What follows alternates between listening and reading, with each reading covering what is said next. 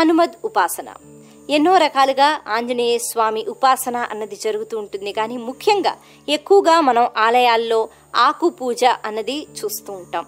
ఈ ఆకులు కూడా తమలపాకులతోనే ఎక్కువగా ఆంజనేయ స్వామికి పూజిస్తారు. అలాగే ఈ తమలపాకులతో కేవలం ఆంజనేయ స్వామికే అటువంటి పూజలు అన్నవి జరుగుతూ ఉంటాయి. కారణం ఏంటి? దీని గురించి మనం మాట్లాడుకుందాం. ఈ సృష్టిలో ప్రతిదీ సృష్టించింది బ్రహ్మదేవుడే. ప్రతి వస్తువు సృష్టించింది బ్రహ్మదేవుడే.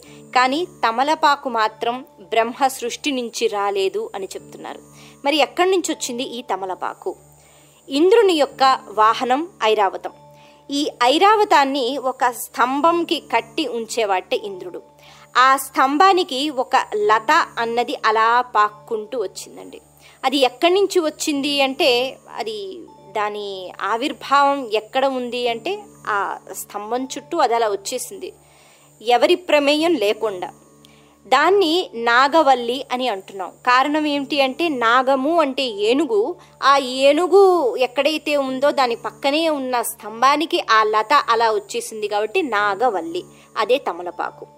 ఎంతో అపురూపంగా భావించే ఈ ఆకు దీన్ని మనం ఎక్కడ ఉపయోగిస్తూ ఉంటాము? అంటే మనం ఎక్కడైతే పూజా కార్యక్రమాలు చేస్తూ ఉంటామో అటువంటి పుణ్య ప్రదేశాలలో ఎక్కువగా మనం దీన్ని ఉపయోగిస్తూ ఉంటాం. ఈ తాంబూలం అన్నది కేవలం తమలపాకులతోనే మనం అందుకే ఇస్తాం. ప్రత్యేకించి ఆ ఆకులనే మనం పుణ్యప్రదంగా భావించి వాటిని మనం వాడుతున్నాం. ఇక్కడ ఎవరైనా పెద్దవాళ్ళు మన ఇంటికి వచ్చినా అలాగే మహానుభావులు వచ్చిన మహాపండితులు వచ్చిన గురువులు వచ్చిన అందరినీ కూడా మనం సత్కరించాలి అంటే గనక తాంబూలం ఇవ్వాలి అని చెప్తూ ఉంటారు. మహిళలు కూడా అలాగే ఎవరైనా ఇంటికి వచ్చినప్పుడు వాళ్ళకి బొట్టు పెట్టి తాంబూలం ఇస్తూ ఉంటారు. తాంబూలం ఇస్తున్నాము అంటే వాళ్ళ యొక్క మహిమను మనం గుర్తిస్తున్నాము. అంటే వాళ్ళకు ఎంత విలువ ఇస్తున్నాము మాటలలో చెప్పలేనంత విలువ గౌరవం వాళ్ళకి ఇస్తున్నాము కాబట్టి అది మనం చూపిస్తున్నాము. ఏ రకంగా తాంబూలం ప్రదానం చేసి. అందుకే ఇంటికి ఎవరైనా అతిథులు వస్తే వాళ్ళు మన మనసులో ఒక స్థానంలో ఉన్నారు. వాళ్ళకి ఎంతో గౌరవాన్ని మనం ఇస్తున్నాము అనేటట్టుగా ఈ తమలపాకులు అన్నవి మనం పెట్టి ఇస్తూ ఉంటాం. అదే తాంబూలం. అలాగే పూజా కార్యక్రమాల్లో కూడా మనం వాడేవి తమలపాకులనే.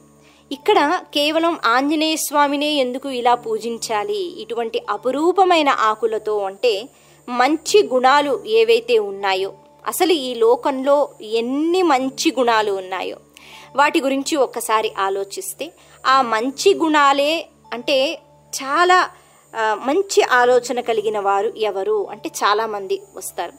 అలా చాలా మందిలోనే ఉత్తమమైన వాడు అంటే హనుమ అని మనం చెప్పుకోవాలి. ఇక్కడ ఇటువంటి గుణాల గురించి మాట్లాడుకున్నప్పుడు అపారమైన వేగం. చాలా వేగంగా వెళ్తారు. చాలామంది వెళ్ళవచ్చు. కానీ వాళ్ళలోనే చాలా వేగంగా వెళ్ళినవాడు ఎవడు అంటే హనుమ అలాగే భక్తులను రక్షిస్తూ ఉంటాడు. ఎన్నో స్వరూపాలు రక్షిస్తాయి. కానీ చాలా శీఘ్రంగా రక్షించేవాడు ఎవడు? హనుమ అలాగే నిశ్చలంగా కూర్చుని రాముణ్ణి స్మరించుకోవటం. ఆంజనేయ స్వామి అన్న వెంటనే వానరం మనకి గుర్తుకు వస్తుంది. వానరం యొక్క తత్వం ఎటువంటిది అంటే చంచలత్వం. అలా ఒక దగ్గర నుంచి ఒక దగ్గర ఒక దగ్గర నుంచి ఒక దగ్గరికి అది వెళుతూనే ఉంటుంది వెళుతూనే ఉంటుంది. దాన్ని ఆపడం కష్టం. కానీ వానర స్వరూపంలో ఉన్న ఇక్కడ ఆ నిశ్చలత్వంతో ఒకసారి కూర్చుని ఉన్నాడు రాముని ధ్యాసలో మునిగిపోయాడు అంటే ఇక ఆంజనేయ స్వామిని మించిన భక్తులు మనకెక్కడా కనిపించరు. అలాగే ఇంద్రియాలను గెలుచుకోవడము అంటే ఆంజనేయ స్వామి గెలుచుకున్నట్టుగా ఎవ్వరూ గెలుచుకోలేరు. అలాగే నవ వ్యాకరణ పండితుడు ఆయన ఏది చదవలేదు అని మనం అడగాలి. ఏమేమి చదివాడు అని మనం అడగలేం. ఇక ఈ చదువు ఈ విద్య అన్నది కూడా చాలా కష్టపడి నేర్చుకున్నాడు. అందుకే గురువుకి ఎంత భక్తి అన్నది చూపించాలో అంత భక్తి చూపించాడు. ఎలాగా అంటే సూర్యుని దగ్గర విద్య నేర్చుకోవడం జరిగిందండి. సూర్యుడు ముందు నేను నీకు విద్య నేర్పించలేను ఎందుకంటే నేను అలా కదులుతూనే ఉంటాను నేను అలా తిరుగుతూనే ఉంటాను.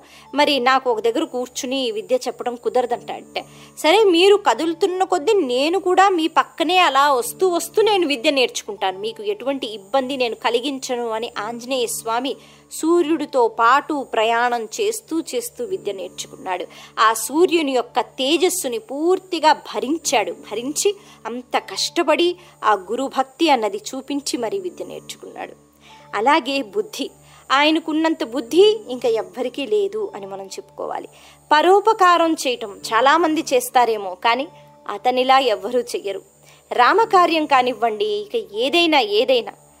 పరోపకారం చేయడంలో ఆంజనేయ స్వామికి మించిన వాళ్ళు ఎవ్వరూ లేరు. మహావీరుడు అని అంటారు ఆంజనేయ స్వామిని. కేవలం ఆయన శారీరక శక్తి చూసి కాదు ఆయన మహావీరుడు ఎందుకు అయ్యాడు అంటే ఆ దాస్య భావన అన్నది. ఎప్పుడు పడితే అప్పుడు ఎక్కడ పడితే అక్కడ రామనామం వినిపించిన వెంటనే ఆంజనేయ స్వామి అలా అంజలి ఘటిస్తూ అక్కడికి వచ్చి కూర్చుని పోతాడండి. అంత ఓపికగా అంతసేపు రాముడి ముందు కూర్చుని ఉండడం అది కూడా దండం పెడుతూ ఇక ఎవ్వరూ ఆ పని చేయలేరు. ఏ భక్తుడు అలా ఉండలేరు. అందుకని అది కూడా విపరీతంగా. ఇలా మనం ఎన్ని మంచి గుణాల గురించి మాట్లాడుకున్నా వాటిలో ఎవరు ఇంకా ఉన్నత స్థాయిలో ఉన్నారు అంటే హనుమ అని మాట్లాడుకుంటారు. ఇలా అన్ని మంచి గుణాలలోనూ ఒక ఉన్నత స్థాయిలో ఉన్న ఆంజనేయ స్వామి కాబట్టి అతనికి తమలపాకులతో పూజ ఎటువంటి గౌరవాన్ని ఇవ్వాలి. ఇలా పూజిస్తే అతనుకు ప్రీతికరం అని కాకుండా అతనిలో ఉన్న ఆ మంచి గుణాలు ఏవైతే ఉంటాయో ఆ గుణాలు మనం వాటికి గౌరవాన్ని ఇస్తూ సత్కరించేటట్టుగా ఈ తమలపాకులతో మనం ఎప్పుడైతే పూజలు చేస్తున్నామో ఆ గుణాలలో కొద్దో గొప్ప గుణాలు మనకి రావాలి అని మనం ఈ ఆరాధన ద్వారా భగవంతుణ్ణి ముఖ్యంగా ఆంజనేయ స్వామిని అడుగుతున్నాం.